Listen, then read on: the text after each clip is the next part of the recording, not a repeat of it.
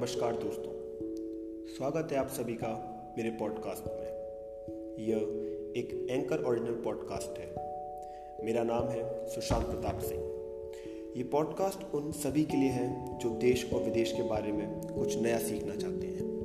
मैं हर हफ़्ते आपके लिए ऐसे ही एक रोमांचक सा विषय लेकर आता रहूँगा, जिस पर हम सभी चर्चा करेंगे। So welcome to the show आज हम बात करेंगे how America became a superpower. तो चलिए, शुरू करते हैं। जैसा आप सभी को पता है, यूएस आज दुनिया का सबसे पावरफुल देश है।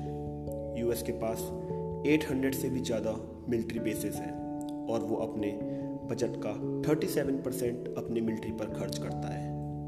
यह जानने के लिए कि आज अमेरिका दुनिया का सबसे पावरफुल कंट्री कैसे है, हमें थोड़ा पीछे जाना होगा। जब अमेरिका एक पावरफुल कंट्री नहीं हुआ करता था। यह बात है सेवनटीन सेंचुरी की। जब अपने शुरुआती सेवेंटी ईयर्स में यूएस ने अपनी टेरिटरीज को एक्सपेंड करना शुरू किया, जिसके कारण वहाँ के जो नेटिव लोग थे, उनका स्लॉटर भी किया गया। एक समय ऐसा आया जब इस बात पर बहस होने लगी कि क्या यूएस को अपनी टेरिटरीज पैसिफिक और अटलांटिक ओशन के आगे एक्सपेंड करनी चाहिए या नहीं?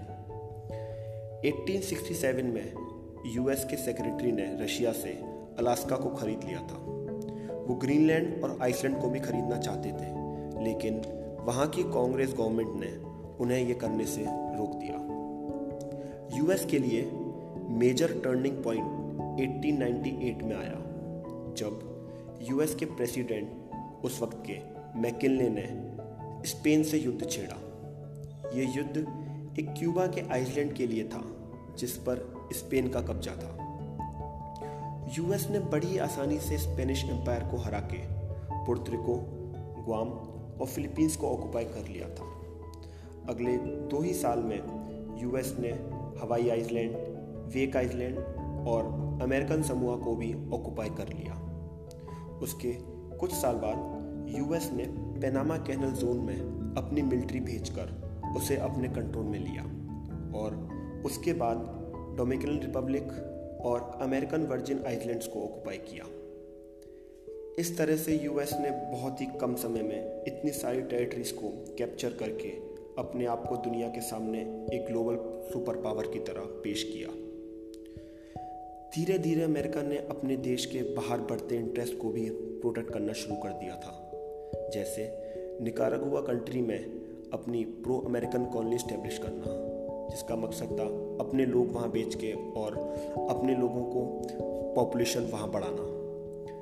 वर्ल्ड वॉर फ़र्स्ट में दुनिया को अमेरिका का बढ़ता हुआ इन्फ्लुएंस देखने को मिला और अमेरिका के बीच में आने से ही वर्ल्ड वॉर फ़र्स्ट का अंत हो सका। यही नहीं, अमेरिका के उस वक्त के प्रेसिडेंट विल्सन ने पेरिस पीस कॉन्फ्रेंस में शामिल हुए और शांति की शर्तों पर अपनी बात रखी, जिसके बाद शांति के लिए लीग ऑफ़ नेशंस बनाया गया। हालाँकि, कांग्रेस ने यूएस को लीग ऑफ़ नेशन ज्वाइन करने से फिर मना कर दिया। जिस वक्त दुनिया में ये सब चल रहा था, उस वक्त यूरोप में हिटलर अपनी तानाशाही कर रहा था और टेरिटरीज कैप्चर कर रहा था। यूएस उस वक्त अपना सारा ध्यान अपनी इकोनॉमी पर लगा रखा था और अपने को इन सबसे अलग रखे हुए था। लेकिन बहुत टाइम तक ऐसा नहीं हो सका, क्योंकि ईस्ट एशिया में जैपनीज एम्पायर का बढ़ता कद यूएस की टेरिटरीज के लिए खतरा बन सकता था और इसी की वजह से यूएस और जापान आमने सामने आ खड़े हुए। जापान का पर्ल हार्बर अटैक यूएस को वर्ल्ड वॉर टू में ले आया। यूएस एक ऐसा देश था जिसकी इकनॉमी पर वर्ल्ड वॉर टू का कोई असर नहीं हुआ था।